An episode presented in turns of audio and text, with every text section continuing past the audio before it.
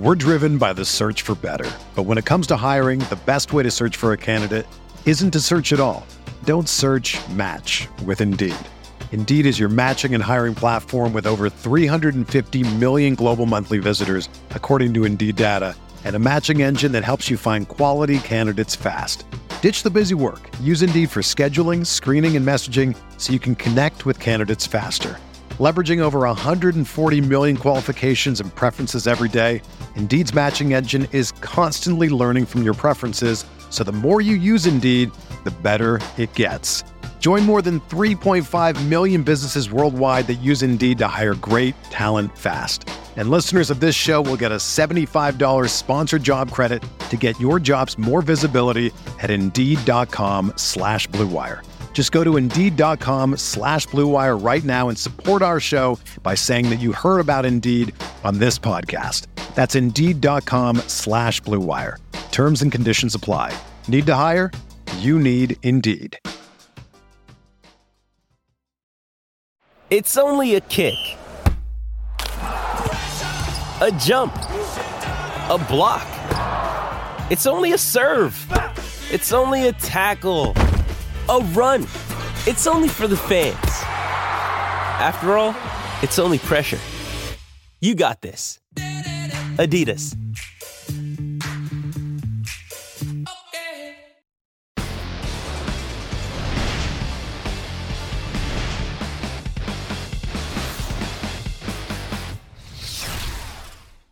Welcome to the Advanced Sports Analytics Show here on rotogrinders.com. I'm Jordan Cooper, aka Blender Ed, aka Blender HD, aka hopefully uh, this Sunday on top of you in those GPP leaderboards.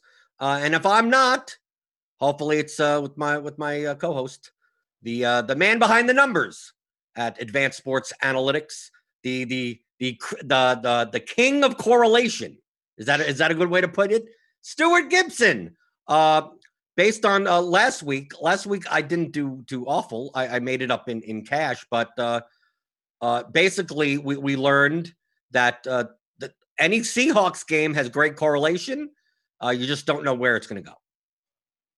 Yeah, I mean, uh, Seahawks have been super interesting. I think early in the season we had talked a lot about how there's you know really strong uh, receiver to receiver correlation. In 2019, that was the case, and I think for me that was a assumption I have been working on for a good part of 2020. Um, and you know, we we have another game here where it's just all Metcalf, no Lockett. Uh, the week before, all Lockett, no Metcalf. Um, so I was interested to look at kind of the between year splits and correlation between those two guys, and like I mean, man, that was a stack I think we talk about a lot as being just a really nice, uh, you know, three-player stack because there's good between receiver correlation. But 2020, that just hasn't been the case at all. There's been, um, you know, pretty strong negative correlation between those two guys, and uh, it's definitely forcing me, or at least encouraging me, to kind of, uh, you know, update my uh, priors with regards to how feasible it is to play both those guys together. Um, but it's also it's also a salary thing. I always preach the fact that correlation isn't everything. Like there's projection, there's correlation, and there's leverage. So I consider those to be like the three levers of mm. DFS. And although receivers may have correlation with one another, or two players may have negative correlation with one another, that the price should dictate how much you should weight that. So we look at guys like Lockett and Metcalf, we could look at like Ridley and Jones on the Falcons, Godwin and Evans. Like when when uh Thielen and Jefferson to some extent, when we have like two receivers that are just like not are are, are high priced. Like in order for one to hit a ceiling, like that's going to be like 30 points in DFS, which in the same game will the other person at the same price put up 30? So we take a look at, for instance, last week, uh, I got some questions about I played the Detroit Indianapolis game and I made some Stafford stacks that had Golladay and Marvin Jones in it. Mm-hmm. And you would look and go, the correlation between Gar- Golladay and Jones is quite negative.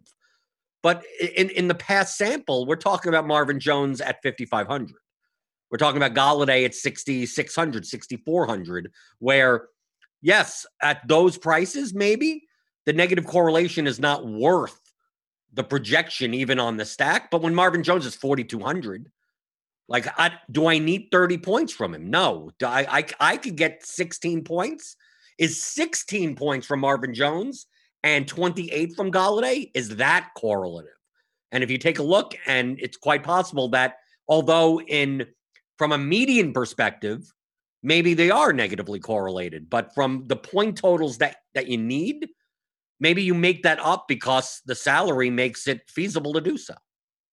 Yeah, in my mind, there are kind of three core ways in which we might want to caveat uh, correlation metrics that we're seeing. One you touched on is salary, right? Like correlation from a mathematical principle is the you know relative uh, you know above norm and below norm outcome of player X compared to the uh, outcome of player Y relative to that player's norm. When you got a guy like Marvin Jones, whose salary and therefore kind of norm uh, historically has been in that kind of five to six K range, um, you know, he's negatively correlating with Golladay in that when Golladay achieves a ceiling relative to his kind of baseline, Jones is achieving a rel- more times than not achieving a floor relative to his baseline, but you know, the price point on Jones has shifted such that a baseline, like a performance that is in line with Jones' historic baseline, when he's priced at four thousand, is suitable. Uh, when you know his his historic baseline has been at a level that is more in line with the five to six thousand salary that you're seeing him at. Um, I think that's kind of in line with what you're talking about and suggesting, correct? Right, right. It's very it's very related to, to my vomit stack type of approach on some slates. I think this may be a vomit stack slate. There may be some vomit stack options, but where I don't mind taking the hit in projection for the stack because the correlation increases the variance of the stack of the stack. When one player does well, then other player does well.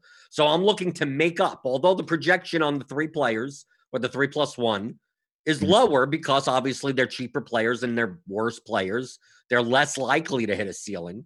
But if they're more correlated, that means if I have one guy that hits a ceiling at a salary level, I have all of them doing so, and then you could just fill out your your roster with, you know, high ceiling projected players, and the rest of your slate. You fill Davante Adams and your and and and your uh, and Dalvin Cooks and whoever into your lineup. So I think it's very related to that that people look at correlation in a vacuum and and say that well you can't play Ridley and Jones together, right? You can't. Ah, you can. They're both well, 7200 and 7500. Either one goes off the other, but let's say they both were 4000.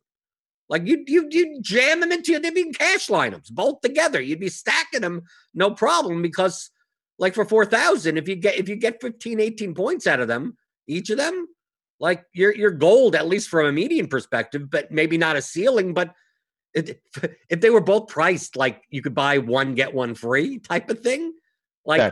you would look at the correlation metric and go, "Well, I can't play them together; they're not correlated." But like they, you have to judge the correlation by a baseline because we play a salary based game, not just a pick whoever you want.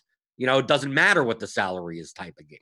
Yeah, it's like if Jones has historically been, you know, a guy whose performance is worth about 5.5k in salary, and Golladay at you know seven and change hits a ceiling value or you know ceiling outcome for him that is in line with someone who's worth you know 9k and Golladay hits you know some at baseline or slightly below baseline that you know is a level that's worth maybe you know 5.2 5.3k well if he's still only 4k you know that's great. Like you'll take that kind of below his norm. Um, I don't know. So I thought it was interesting.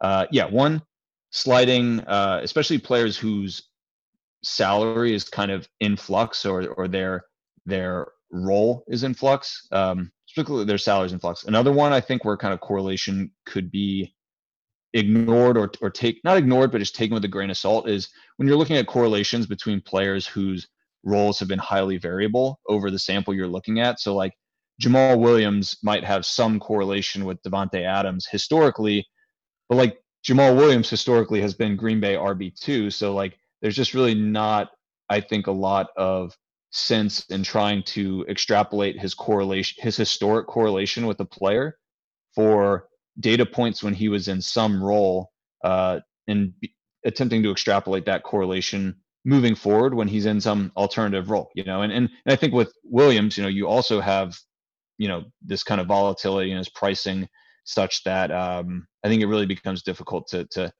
trust correlative metrics when there is uh, a role of one or even two players that are in great flux. Uh, the third and kind of last caveat that I'm always trying to be aware of is just purely sample size. Like if you see high correlations between players, that are uh, over you know a five game sample like that's just so small that it becomes difficult to trust with you know great confidence that that correlation is um, you know the true the true correlation level between those two players. Now if you have a guy if two guys through who six game uh, if you have two guys who through six games have displayed like a correlation of like 0.8 you know i don't think in real in reality their true correlation is 0.8 but it might be reasonable to assume that their true correlation is some uh, positive value that's maybe closer to zero. Um, so I don't know. The, the, these are the three things I'm, I'm keeping an eye on when I'm when I'm making some of these correlation considerations. Well, that's the that's the name of the show. That's that's what we do here. It's all about game stacks, team stacks, correlations, leverage plays. Uh, and and you could do that in the FanDuel single entry series. It's still going on. You're not too late. Uh, the, the single entry series is back for another year. It's from week six to 13. So we're, we're coming up on week nine. You still got time. You know why? Because the top four combined scores count within each buy in tier. So even if you missed it, as long as you get four weeks worth of scores, you can make it to be one of the top two finishers in each tier and get into a six man $20,000 final. The single entry contests are at three buy ins $5, $33, $100.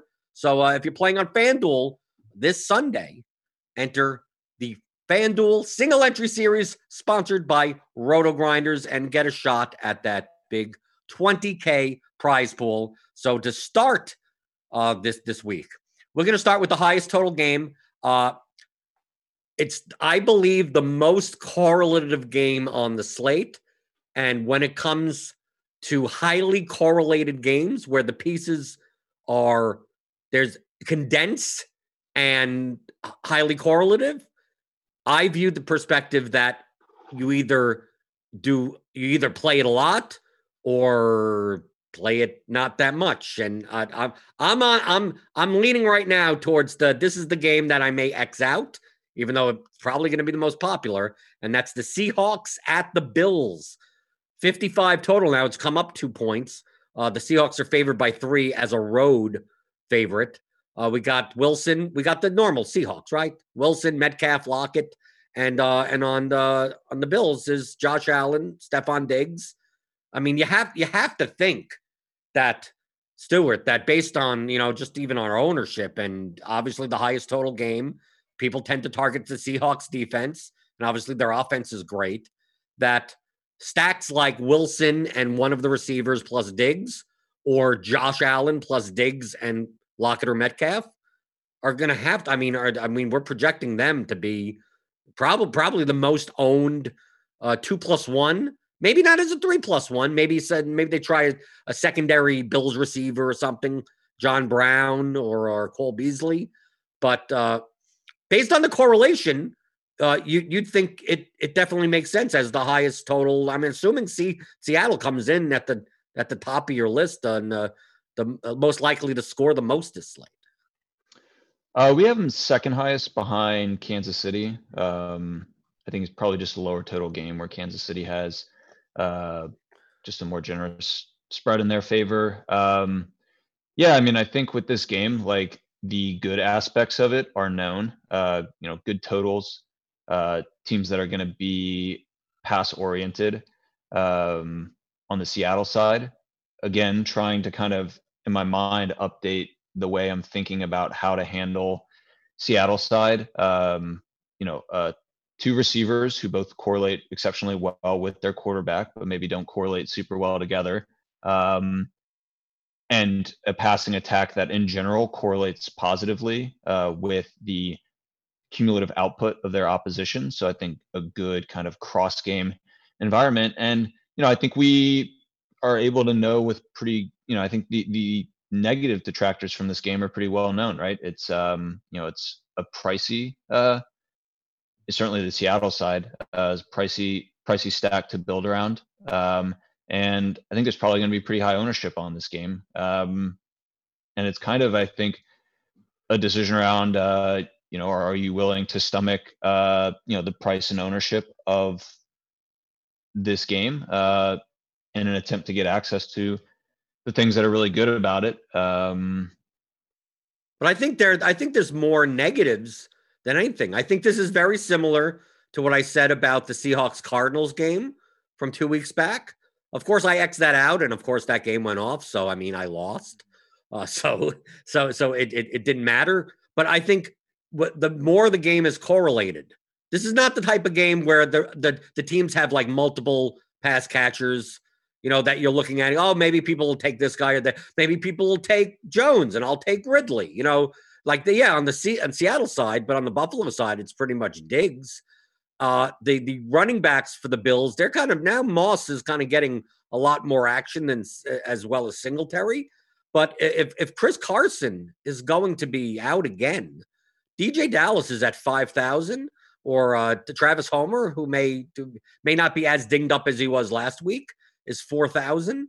Like to me, like they're the most negatively correlated pieces to the chalk stack that we mm. have currently at RG ownership. Uh, uh, Carson out. So this is with Carson out. Like DeeJay Dallas is coming in at 3.5% ownership. It may get up. It may get up a little bit more than that. I'm maybe if, if he ends up being the starter again, like maybe it comes up to five or six percent. But it's obviously going to be negatively correlated to the you know Lockett at twenty percent, Diggs at fifteen to twenty percent, Metcalf at ten to fifteen percent. Obviously, we got you know we have Allen and Wilson is like two of the highest owned quarterbacks on the slate. So like in terms of relative value, like I would think that that even if DeeJay Dallas Dallas's projection is is in comparison to other running backs in that range to be not it to be okay but not great. Uh, in the event that Seattle does put up 28 points and it and it doesn't come by way of the stack as much. I'm not saying Lockett and Metcalf are sitting there with eight points, but they're not sitting there with 30. That the most likely scenario is that either the game entirely goes under, which means if you didn't have a piece of the game, you're better off compared to the ownership, or the game does hit its total, but Seattle go it's it's it's two or three rushing touchdowns.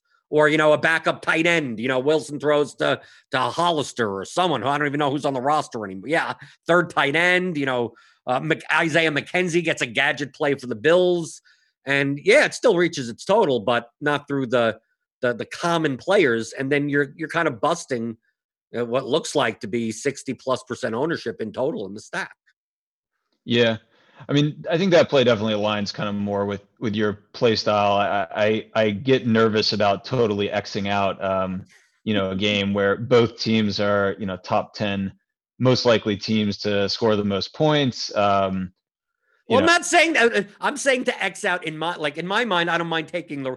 To me, that's the risk tolerance issue. It's a diversification issue. Maybe if I play 100 lineups, I'll play five stacks in this game, which still puts me extremely under. But I, I, at five stack, maybe I just say, is it even like just exit out at that point? That's what I kind of did with Seattle, Arizona two weeks ago. That it got to the point that uh, I was building enough lineups without them that I thought was plus EV.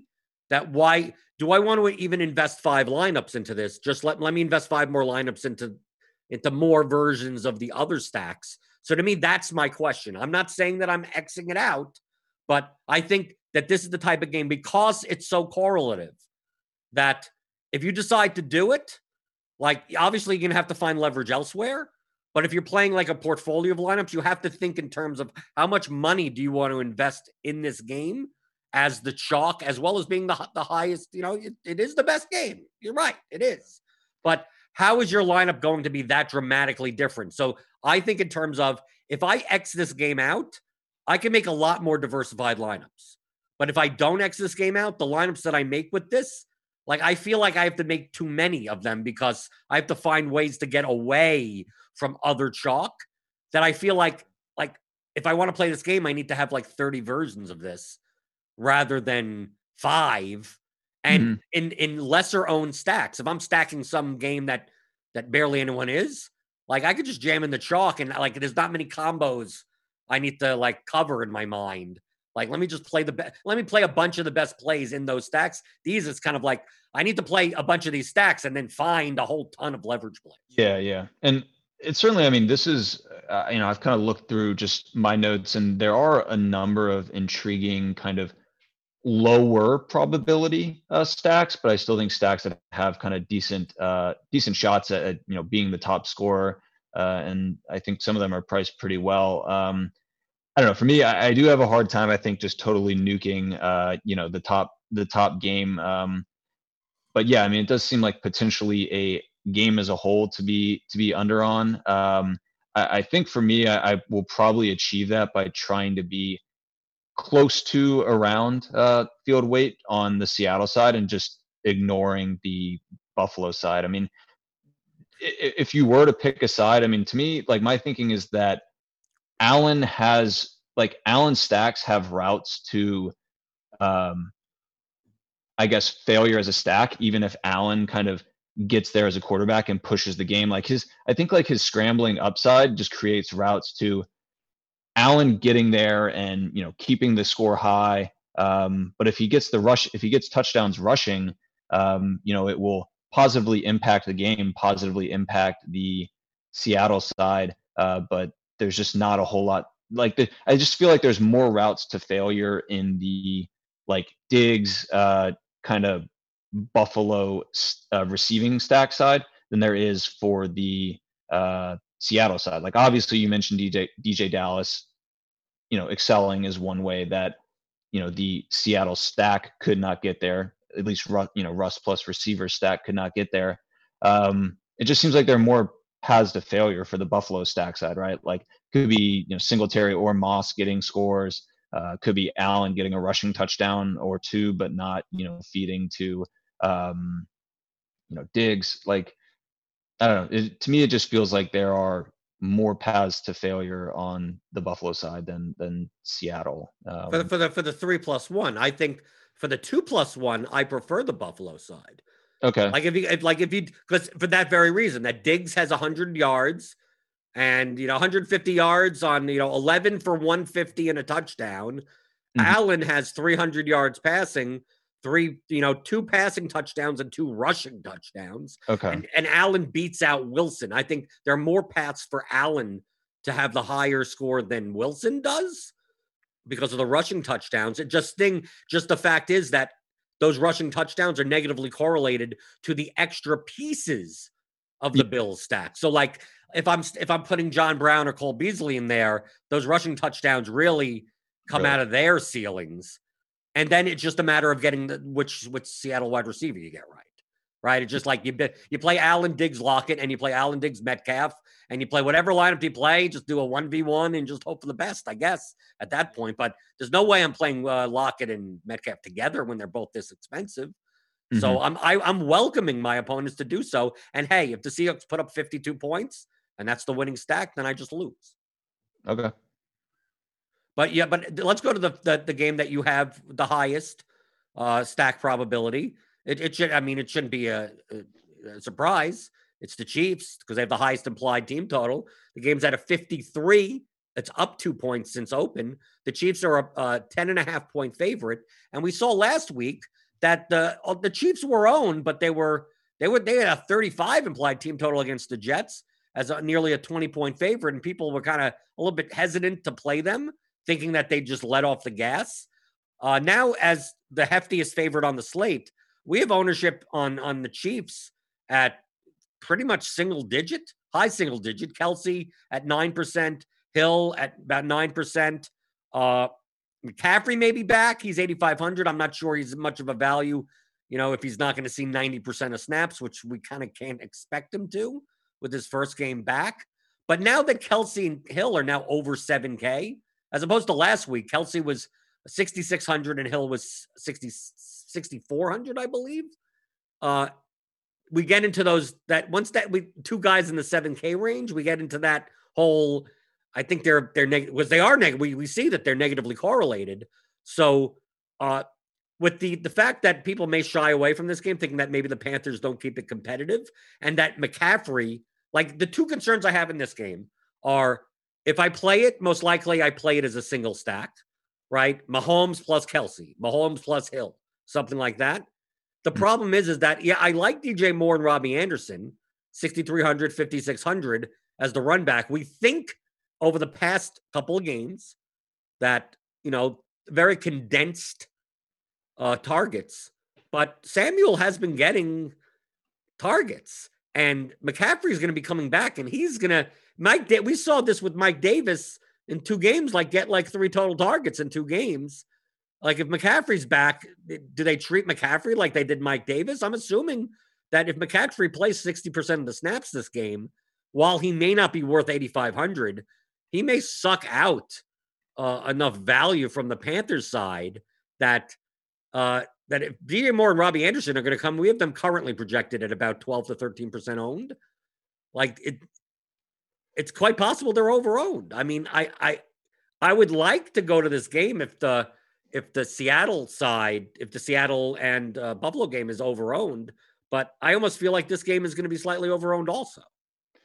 Yeah, I mean, on that Carolina side, to me, that just feels like a lot to pay for a team, uh, specifically like Anderson and Moore, and even at you know at that ownership level that you guys are projecting, like it just feels like a lot to pay for a team that has what like a 21 I mean, you mean to tell me like I should be interested in a low total, expensive and popular team like I mean, I, I, get the I get the condensed target share part, but it's just like I don't know. You you could eh, like you know they have comparable total to like Chicago, uh, which is I think also a fairly condensed team. Like I, it just to me feels like a lot to pay for um, a team with a really low total. Um, but I mean, I don't think people would be playing Br- the Bridgewater side. I think I think the Moore and Anderson ownership reflects the the correlated bringback of like a Mahomes plus Kelce and then one of Moore or Anderson. It's just that in the it's going to be one of the two, and it's going to be about even ownership. So I I I mean I'm not saying that you should be playing the the Carolina side at a 21 implied total because uh, they must be very low on your list. Yeah, but but it, it comes down to we. Well, I guess we saw it last week where you could have played the Chiefs and not had anyone from the Jets bringing it back uh, I mean, but the, at least you understood it last week. The Jets were like free, right? There were 3K, 3,300. Like it didn't, who cares? But I mean, now you're talking about around 6K level. Like I see a lot of wide receivers in the 6K range, in that range, as one offs in other games that even if they're not correlated, I think are just better projected receivers than than Moore and Anderson. Yeah, definitely. And, you know, like you mentioned, the Kansas City pricing has come up a bit and their likelihood, their, you know, their total and therefore their likelihood of just completely breaking the slate has come down. I mean, we, you know, I, I think, um, you know, I found myself playing a, a good bit of Kansas City last week because we had them at like a 30% chance to score the most points on the slate. And I know they didn't score the most points, but I think, you know, directionally that was just indicative of the fact that there's just a really high chance that Kansas City was going to put up a lot of points. Um, and you know, this week we have them at a 14% chance as of now. So like, you know, their their prices come up, um, and they're half as likely uh, to, you know, break break the slate from just a you know team total uh, standpoint. Like, I don't know, just to me doesn't seem like the greatest buy. Um, and there may also be recency bias, right? They saw what the Chiefs did last week. They were the winning stack, and maybe they get a little bit overowned because of it. Yeah, it was interesting. Like, so you were saying how their prices come up, and therefore ex- expectations that ownership will be down. I was kind of thinking that because they were, you know, the slate winning stack last week, uh, that maybe ownership would come up, and those are kind of two uh, like diametrically opposed forces. I'd be interested to know kind of what what force uh, is more effective and kind of dictating where ownership goes? Is it you know people's suppression of ownership due to price increase or inflation of ownership due to recency. Um, I don't have a clear hypothesis on that, but uh, might be. Well, something. every week is different. It could be a little bit of both. That's that's the whole point in judging. That's why you look and you go, well, maybe they'll be even more owned because of recency bias, or maybe they'll be less owned because they're expensive. Like you're judging that for yourself. So, like I look at nine percent owned, ten percent owned on the Chiefs side, and normally I would say, okay, that that seems under owned, but for the context of this slate, I mean, they were, I think they were under owned last week because all of those high total games were coming down because of the weather. And Yeah. like people had to go somewhere. The Chiefs would have probably came in if that Las Vegas Browns game kept it a 53 total or something. Like we would have saw the Chiefs not at we would have saw it instead of Tyreek Hill at 15%, he would have been 9%. He would, I mean, even at at, at their prices. So uh I just think that that at best the Chiefs are going to be efficiently owned and mm-hmm. at worst going to be overowned. I just don't I don't see I don't see Hill and Kelce coming in at, at a level in which I'd want to play Mahomes with them. Maybe you could, yeah, you could take a shot at 7K one off if you want. But like if I feel compelled to having to play a nearly 6K DJ Moore and a $6,300 Robbie Anderson, like I typically like making the two plus ones, three plus ones. I'm more likely to just pass and let if it beats me, it beats me. Yeah. Um, no, I think with those two guys, it, it does feel like a lot to pay just given their their team total, uh, and especially if like McCaffrey comes back. I mean, that's just a huge blow to you know expected usage for those two guys. So um, Well, let's go to the next game on the docket. Raiders at Chargers, 52 total. Chargers are now favored by one. That line has come down. It opened at uh, Chargers favored by three. Now they're favored by one. Uh, obviously, we have uh, one of the top targets. One of he's going to be owned again. He's going to be one of the highest owned wide receivers, Keenan Allen. Uh, we got uh, one of the highest owned tight ends, Darren Waller, at 5,800 on DraftKings. Uh, we expect uh, Hunter Henry to get ownership in the kind of cheap before K range. Josh Jacobs, although maybe not one of the top chalk running backs, should still garner ownership at 6,300. Uh, the the Chargers running back situation is who knows? It's it's the two or three headed backfield, but everyone else in this game is uh, single digit owned. From a correlation perspective, I think that there's I think there's more ways for this game to fail than succeed. Would you agree with me or not?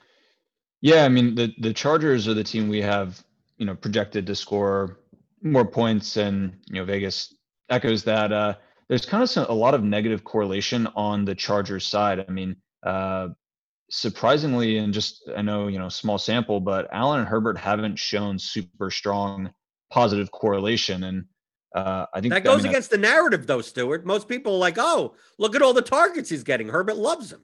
Yeah, I mean, and I think that is true, but those targets that Allen gets just disproportionately benefit uh, Allen than they do Herbert. You know, he, like Allen's just getting peppered with all these low A dot targets, which, you know, a, a 10 yard catch is like a pretty good outcome for Allen, but like it doesn't really help Herbert that much. Um, you know, I think lately, like Mike Williams has been getting a lot of the high value um, kind of outcomes that just equally or you know proportionally benefit Herbert and the receiver.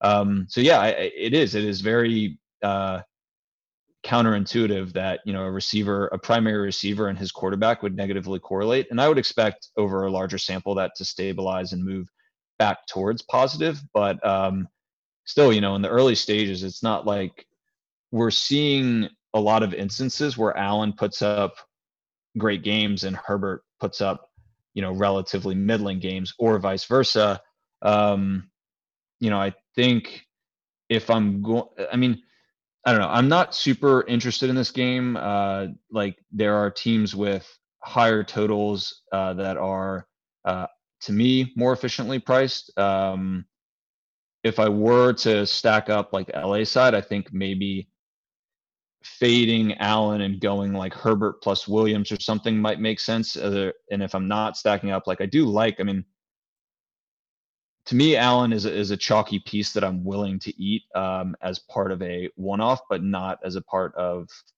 like a stack. Um, I don't know. To me, the Las Vegas side is is priced a little better, um, and their you know likelihood of scoring the most points isn't that that much lower than uh, LA. Um, so I don't know. Well, I mean, I, I agree with you that like Carr is uh, 1100 less than Herbert. We have a Herbert currently projected owned at 8%, so he'll be towards the top of yeah. quarterback ownership. Carr is coming in at 3% currently. The problem with the Raiders side, though, is that outside of Waller, like the ball could go anywhere. I mean, yeah. Bryan Edwards is even back. So, like, and it, like these guys aren't cheap. Like, like Ruggs is 4,900, Agholor's 4,700, Renfrow's 4,100. Like, you're not, you're not getting a cheap 4K flyer or something that, and Waller's 5,800 and he's going to be chalky at tight end. So I, I have nothing opposed to playing Carr stacks and yeah. saying that Waller, you know, Waller gets his 20 points, right? Maybe he gets, you know, his 11 for 90 and a touchdown or something like that. And then the ball just gets spread out. And Carr still has, you know, three touchdowns, but they're all the different receivers. And it, and stacking the, the, the other receiver is not going to matter. As all those guys get 16 points, and then they're, they're not going to win you a GPP that way. So, and then running it back with Allen. So, like, although Allen and Waller are both going to be popular, like Carr just just turns that stack into uh, much less. You mitigate that ownership there. Uh, I'm not saying it's that appealing. I just think that there's a lot more ways for this game to fail than succeed. But I I wouldn't. I think more more people will be playing Herbert Allen Waller than will be playing Carr Allen Waller. Yeah, for sure. I mean, I, I, think it's it's one of the less appealing games, but there is, you know, if there are any intrigue in it for me, yeah, it is on that Las Vegas side, just with consideration for price and ownership sensitivity. Um, yeah. I'm, I'm... Okay, let's go. Let's go to the next game. We're gonna we're gonna we're gonna come up to. Okay, this is this is one of my two favorite games on the slate. Okay, we're coming up to it now. Maybe me me and you, me and you, Stuart. For, for now, now we're kind of aligning here. A lot of times we come in and I go, I think you're gonna like this one, and you do. So like I feel like like there's two of these games that that we're gonna agree on. I think this one we will. Uh, this is uh, the Detroit Lions at the Minnesota Vikings, 50 and a half total. This get this total has come down from 53. The Vikings are now a four and a half point favorite. I'm assuming the total has come down because we don't know what's happening with Matthew Stafford. He was put, he was, he was supposedly supposedly tested positive, but apparently he's now testing negative for COVID. Uh, there there is a chance that he does play even without practicing this week because they're holding him out obviously for isolation. Uh, if he doesn't play, it's probably going to be Chase Daniel, and Chase Daniel is four thousand. But of, of but of course he's Chase Daniel. But Chase Daniel isn't a like rookie quarterback. He's at least he's a veteran. So I expect that that uh, the, the offense could be somewhat comp, uh, competent. Golladay's out, so that takes a that takes an, a receive an expensive receiver out of their tree. And then we have the Vikings, and the Vikings are as condensed as any other offense there is in the NFL. Uh, Cook is going to be the problem, one of the chalkiest guys on the slate.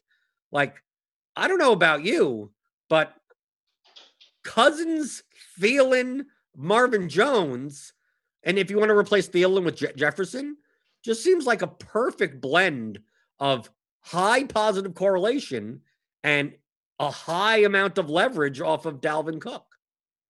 Yeah. Um, no, I, I think you hit the nail right on the head there. I mean, this is, I think there's really in this kind of total tier, there's a lot of really interesting games. This one, uh, perhaps being the headline of that game. I mean, to me, the Minnesota uh, side just has like I mean, it's rare that we get a stack that has kind of checks the box or quite nearly checks the box and like all the components we would look for in kind of an ideal stack. And like Minnesota kind of does. I mean, we have them as the fourth most likely team to score the most points, 6.8%. Not super high, but there's a lot of just kind of middling middling totals um, this weekend. No t- no clear team separating.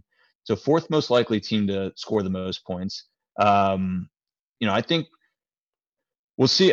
It'd be nice if Stafford played. I think it would just there's less blowout risk there. But like even if he doesn't, I don't think there's a ton of like super high blowout risk. They're cheap. I mean, Cousins, Steele, and Jefferson are 19k combined.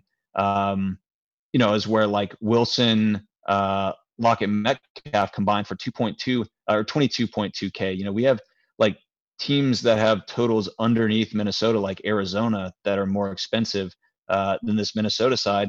And then you mentioned like the leverage off Cook, I think is a really desirable quality about this Minnesota team. Um, you know, all three of these guys, uh, particularly receivers, have you know known exceptional ceilings, which I think is great. Like for me, we were just talking about Las Vegas. Like one of my concerns with Las Vegas is aside from Waller, I, I do have kind of ceiling concerns for cousin uh, for Carr and any of those receivers, but like that just doesn't like I I don't really have many concerns about the ceiling of these Minnesota pass catchers and even Cousins.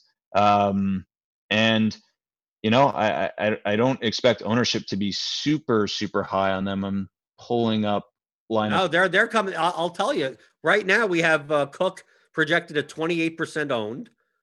Yeah. Marvin Jones 14 percent owned because people are going to obviously with Golladay out. I get it, but Thielen 14 percent, Jefferson four percent. Uh, everyone else in the single digits. We have Cousins at 1.7 percent currently.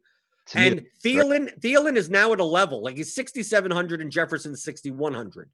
Remember the Chiefs last week? Hill was 60, what, 6,400 and Kelce was 6,600. They put up enough points that both of them reached the ceiling.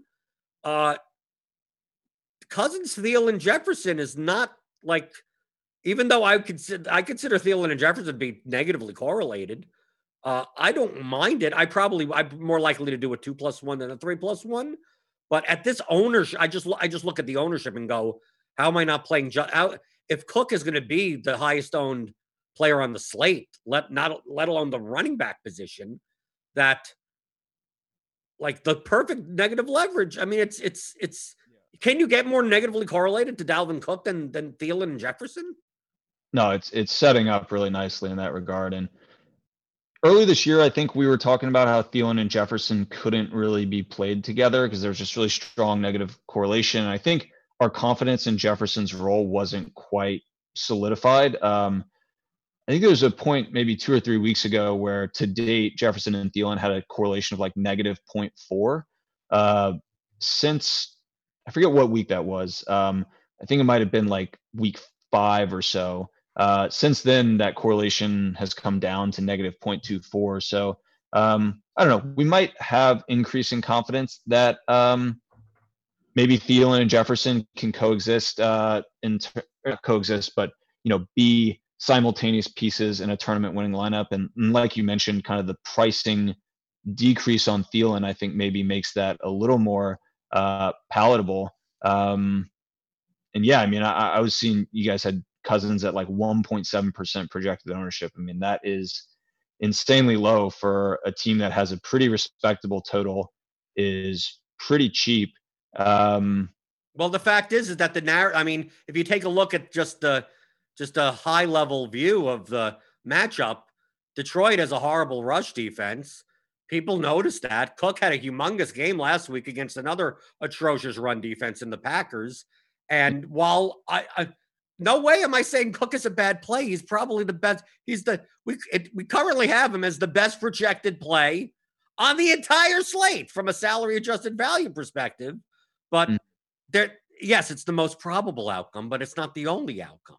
So I think many people are going to overestimate, and it, you could take advantage of those lineups. Every every Dalvin Cook busted lineup that you that Thielen and Jefferson get their less probable outcome you gain more you just you just gain more points from because 30% of the field is getting a snowflake in their lineup like that's that's like a lot of people what they would do is go well instead of playing dalvin cook i'm going to play and then they name another running back in that range right yeah. you know they go instead of dalvin cook i'll play who's on this who let, let's take a let, let's take a look here i'll play Derrick henry instead and it's like well cook and henry are not correlated to one another i mean like this, like they both can do well. Henry could do Henry. You could you could look and go. Henry put up 33 points, and you think you're happy. And then Cook comes around and puts up 33 points, and it's like you didn't get you didn't gain anything. It didn't.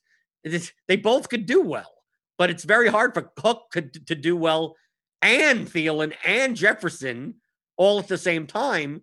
So you stand to benefit more that if you're going to fade Cook, at least think you could just fade the game. If you want to fade Cook and then not play Thielen or Jefferson, well, now you're just fading the game. Now, now fine. Then you think the game goes under and and no one, no one in the entire game gets there.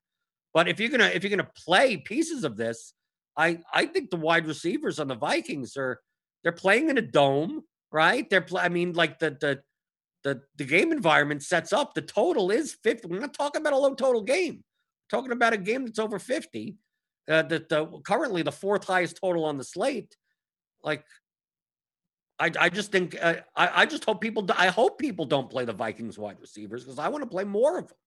Yeah, and on the Detroit side, I mean, any particular uh, guys you are very kind of interested in bringing back? Um, well, I think it's I think it's I think it's Marvin Jones. I think you could you could always get away with Hockenson in the tight end spot, although I still think he's overpriced. Yeah. Uh, I think Burns, I mean his his ceiling at least throughout to, to this point in his career is like really not that high. Um, well, he's the only receiver. What, what, I mean, we're talking about uh, without Golladay in. So, like, I don't mind. I, I, no, I get. It. I if I were to bring it back, I don't think I bring it back with an Amendola or a Hall or something. Mm-hmm. It's quite. It's quite. And also, it's quite possible because Quintez Cephus was inactive last game. Marvin Hall plays special teams. So, like when Golladay got injured, like who else is going to fill in for him other than Marvin Hall? It's quite possible that Cephus gets activated this game and just plays the Golladay role, and Hall is just the fourth wide receiver that is on special teams again. So, I'm not saying that to take a shot on Cephus, but I think a lot of people will overvalue the 113 yard game that Marvin Hall had after Golladay went out and think that is we, we do this all the time, right? With the in the past weeks where a guy comes in for an injury and then people assume like that's going to be his role the next week.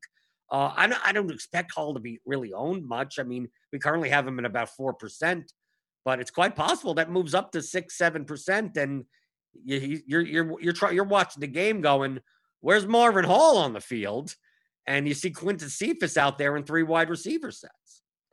Yeah, I mean Hall has been steadily uh, in kind of wide receiver forward territory for Detroit so far this year. I mean, we did have two the first two games Golladay didn't play, and Hall played 21 and 29 percent of snaps compared to uh, you know Cephus's uh, 79 and 66.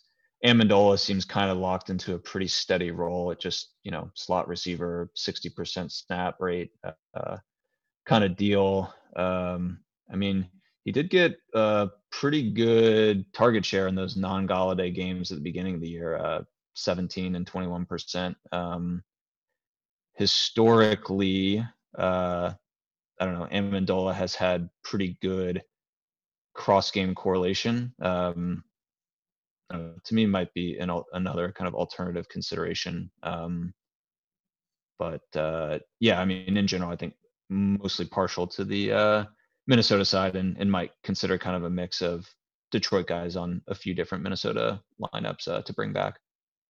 Okay, the next game on the docket, 50 total, came down one point since open.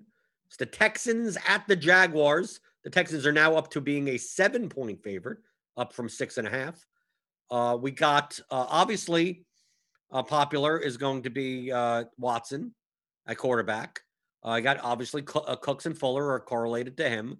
Uh, David Johnson's going to get some decent amount of ownership against the Jaguars defense uh, at 5600. I mean, it's gonna it's, it's gonna be one of those not sexy plays, but people you know fill in. He'll get you know 15% ownership or so.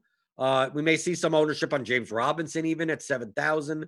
Uh, the main problem I find in this game is that while uh, the Texans seem seem appealing to me, uh, Jacksonville is Chark healthy? I mean, they seem to throw to seem to. I mean, they're going to be playing with the obviously not Minshew. They're going to be playing with Jake Luton, if that's how you pronounce his name. Uh, he's 4,900, so obviously he's a cheap quarterback. But like, who you pairing? I mean, I I just it, there's no way to gauge what this offense is going to look like, and the only way that I could gauge it from the past uh, year, even going back to the the half last half of the season, is that uh, all the production could go through Chark, Cole, Shenault, Conley, Collin Johnson, even that if I were to stack the Jaguars, which I mean, I prefer the Texan side, like, okay, I guess I need to make 700 lineups in order to get all those combinations right. But I also feel the same way that if I stack Watson with either Cooks or Fuller, like, do I just assume that Chark is okay and at 5,200? I think that's, if I'm going to do anything, it would be DJ Chark just based on historical data. But we don't know what we're getting with Jake Luton. And I'm, and based on the ownership that's here on the Texans, which means it'll increase the tech the, the Jaguars like run back type of ownership. Like I don't I I, feel like this game I don't trust the the Texans as a team enough that although they have a tw- they have a what 28 28 and a half implied total I'm sure that on on your on your chart they're going to come up high in probability but if the Texans only scored if this game was 14 to 10 I'm like I'm not shocked just based on having a rook, having a, a the quarterback on one side and the Texans offense could easily be anemic, regardless if the Jaguars defense is bad. Yeah, they are coming up, you know, high on probability and I guess kind of relatively low on cost. And you know, they're they're kind of slotting in right below Kansas City and Seattle, and you know, the Texans pieces are a lot cheaper uh, than pieces from that team. Um, I don't know. I, I I think like the Texan side is interesting from a cost, uh, you know, just cost per likelihood of putting up a huge total uh, standpoint. But um, yeah, I don't know. There there is some like there's I, don't know. T- to me, like Johnson would be the piece that I'm interested in, and just uh, I think I'm a little more interested in some of these uh, you know middling games that are just below Houston in terms of implied total. You know, Minnesota we discussed, uh, Atlanta I'm kind of interested in, and um, I don't know. I could I'll probably do a little bit of Houston uh, Houston stacks, and yeah, I mean I'm not really sure what you would want to do on the Jacksonville side. Um, I guess Chark would be the default. Um, but yeah, I don't. You don't really know what you're getting out of the quarterback. Um, I don't know. To to me, Watson is probably the. I'm sorry, David Johnson uh, would be the preferred piece in what I think is a pretty decent total game. So, um, you know, would like to get some exposure to this game. Uh, I think I'd probably just prefer to do it through Johnson. I know he probably won't be super low in ownership, but it seems like kind of all this this entire Texan side has relatively uh, you know high to above average to high ownership. Um, but you know, you do have that good correlation between Watson and Fuller. And while there's advantages to stacking up on that correlation, you know, Watson Fuller, Watson Cooks, uh, there are also advantages to fading it. You know, if the if one of those pieces fails, there's a good chance that the entire group fails. And um, you know, I do think Johnson has maybe some good uh, negative correlation properties with with that stack that might be fairly popular of Watson plus receivers. Okay. The next game in the last 50 plus point total game Broncos at Falcons. Uh, this line has come up uh, two and a half points. The Falcons are favored by four. Yes, that's right. The Falcons are favored in a game. Uh, this is my favorite game on the entire slate. Yeah, I like this one too. Right. See, we, we think together, Stuart. We think together, right? We like everything together. Okay. So uh, we got uh, Ridley's out for the Falcons. So that's going to eliminate a ton of targets out of their uh, offense. Jones, uh, Julio Jones is sitting there at 7,200. Uh, he's right at a range. We have currently projected to 10% owned only because Keenan Allen's in that range and the Seahawks wide receivers are in that range and Diggs is in that range. He's like, he's a perfect price leverage play, even as a one off. And then we got obviously, you know, you could play a Gage you could play a Christian Blake even in a stack. Uh, because typically that like Blake is out when Ridley's out, and then Zaccheaus is only in when Jones is out. Like the way they do that, maybe you don't. Uh, it's a thin play to begin with, but uh, the, the Broncos are no offense, forty six hundred. Jeudy's forty seven hundred. Patrick's going to be back probably. He's forty nine hundred. They're playing against the Falcons in in a dome. Drew Lock has no problem chucking the ball. He's not a good quarterback, but he'll chuck the ball. And the Falcons' defense is not good. Uh, Drew Lock is 5,200.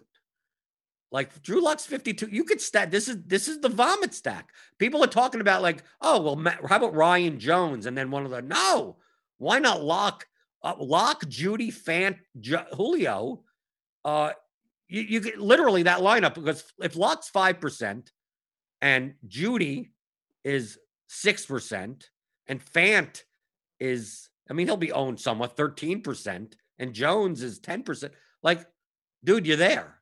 Like literally, just go in and play the best plays around him, and like that could be that could be in a mil that that that could win you a million dollars.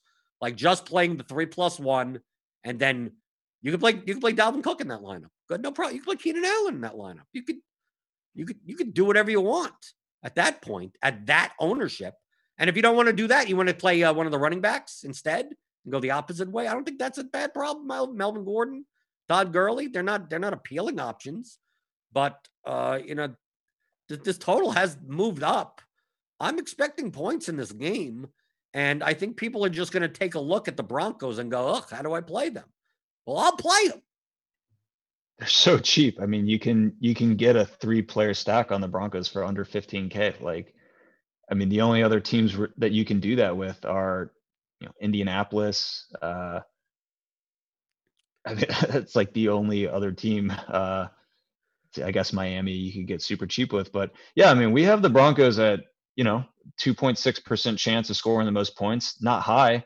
Um, but for the price, I mean, it, it's like, you know, I don't think they're in a terrible spot. And like you said, Lock, maybe he's not a great quarterback, but like he will chuck it. And, uh, you know, at his price point, like that, that might be all you need. And, you know, he's also going up against Atlanta. I mean, I think, I think there's a lot of different ways you can go uh, on this game. I think both sides to me seem very viable. Uh, you know, you could go Ryan Julio uh, and bring back one or two guys on the Denver side. I think you could go, uh, you know, double st- uh, double stack lock it, uh, lock and you know, bring back Julio.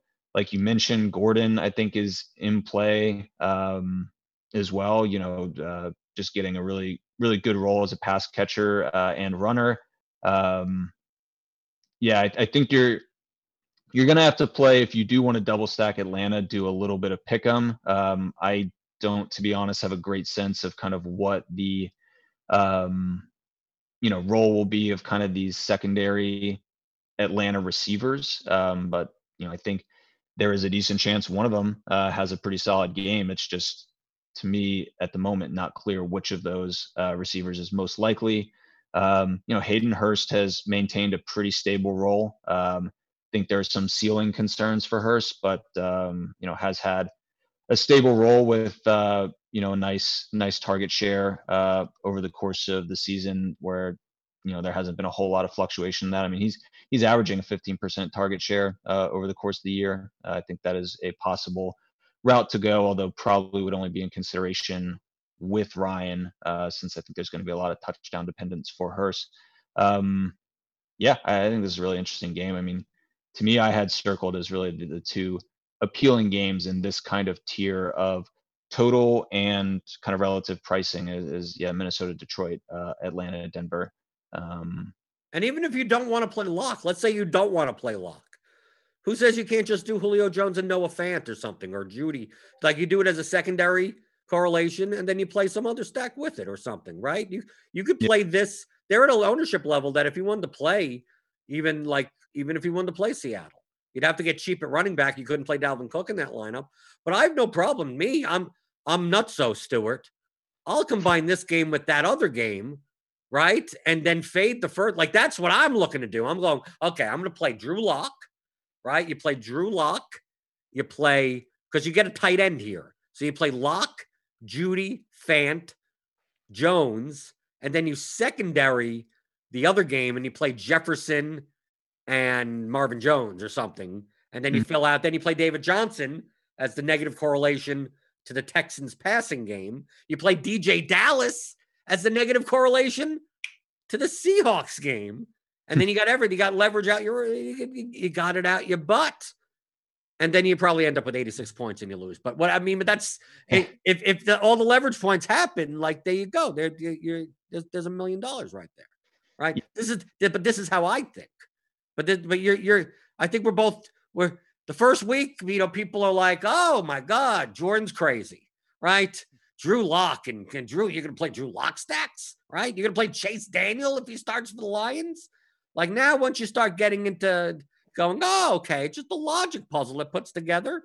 And uh and and to me, it makes sense. It makes set more sense if if you're not playing that Seattle Buffalo game than it does if you do. And I see multiple spots. It's not like I'm taking my like Seattle stuff and go, well, I guess I'll just like throw it at the wall. I was like, no, I see spots that that contain a lot of relative value. And uh and this one and the, the Vikings Lions one are, are two of them. Do you see anything else under 50 total that could be appealing? Because I think we we get that kind of downhill quite quickly. Yeah, I mean, Pittsburgh's got a nice total, but it's you know huge blowout risk. I think probably just taking like a guy like Conner um, be a good route to go, and not really t- worry too much about stacking up. Uh, you know, again, Tennessee is kind of a decent total per price, but you know, similar uh, blowout and kind of opposition concerns. Um, How about this Arizona game? Because I think with uh, Kenyon Drake likely to be out, that at 6,800, Chase Edmonds may start gaining ownership. Mm-hmm. Uh, I think I think he's fine at the price, but like I don't want to play a chalky Chase Edmonds in this spot. Uh, like I don't. But the thing is, is that the leverage off of Edmonds would be Hopkins, and now I'm like, I feel like I'm overpaying for Hopkins because I'd rather play, I'd rather play receivers in that range from other teams. So it feels like I don't like I don't want to play play. I don't want to play the chalky guy, but I don't want to play the guy that's negatively correlated over either. And which means that like then how do I play Dolphins? And obviously their running back situation is a mess. So who knows what's going to happen there? I guess you got DeVante Parker on the other side. To me, unless you're playing Chase Edmonds or DeAndre Hopkins, I wouldn't care about the Dolphins. But like the only the the only way I consider Hopkins is the more and more that Edmonds gets owned. If it turns out that Edmonds is 15% and Hopkins is 12%, like they're just like, eh, if you want if you want to play them, great. I don't think they're they're they're overowned or underowned. They're if they fit, feel free to use them. But I I just don't I just don't see that unless it gets really lopsided in, in that ownership that either are worth like leveraging off of. Yeah, I mean that Arizona group is expensive as a group relative to their, you know, total and likelihood of, you know, putting up kind of the most points on the slate. And yeah, I mean, I guess with like Hopkins, it's not like you get a massive uh well, I mean, we'll see kind of what Edmonds projected ownership, you know, settles at towards Sunday, but uh you know, between Hopkins and uh like Murray, I'm not really sure you're getting you're definitely not getting any sort of price discounts, and I'm not even sure you're getting like a massive ownership discount uh, on a game that is at least per our estimation a bit overpriced relative to uh, you know the total and and likelihood of them beating out some of these other teams. I mean, you know Murray Hopkins combined is you know way more expensive than like Cousins Thielen or Cousins Jefferson or you know even Watson Fuller, Watson Cook, uh, you know Ryan Julio. Like there are cheaper combinations of players that uh,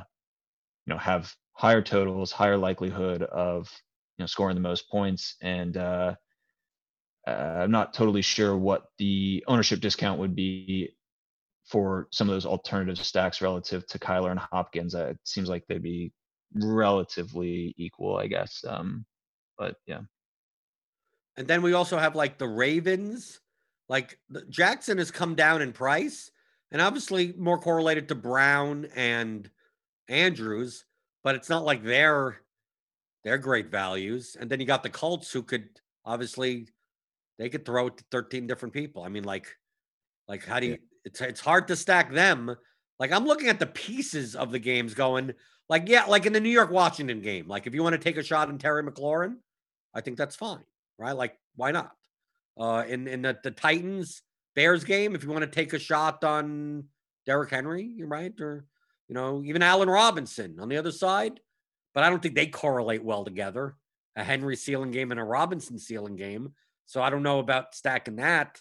So, like, I don't know if you see anything else, but to me, the rest of the games are more one offs and, and almost barely secondaries.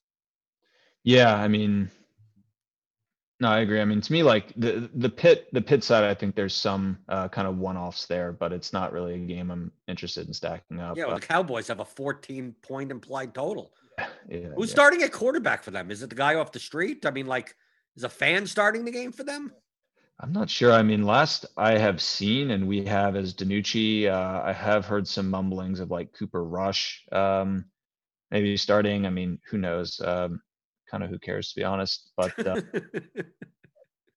yeah, um, no, I, I, I think it's going to be hard for the Cowboys to keep up uh, such that, and, and like Pittsburgh is not a condensed, you know, target share anyways. So um, you know, if I had high confidence that like if Cowboys were to keep up and just Roethlisberger would just be like feeding, you know, any one of those receivers to total exclusion of the other, maybe it would warrant some consideration. But like it, it could be any three of those guys, you know, between uh, Juju Claypool and Diontae Johnson. So, um, I mean, it is it is a good total, um, and you know they are strong enough favorites that I think uh, there's routes to Conner, like really just putting up a big game. Um, so I think he's a very very interesting one off for me, but um, yeah, not not super interested in them as a stack. And I know we do try to structure the show around kind of stacks. So um, right, well, talking about stacks, what's going on with the Advanced Sports Analytics Substack this week?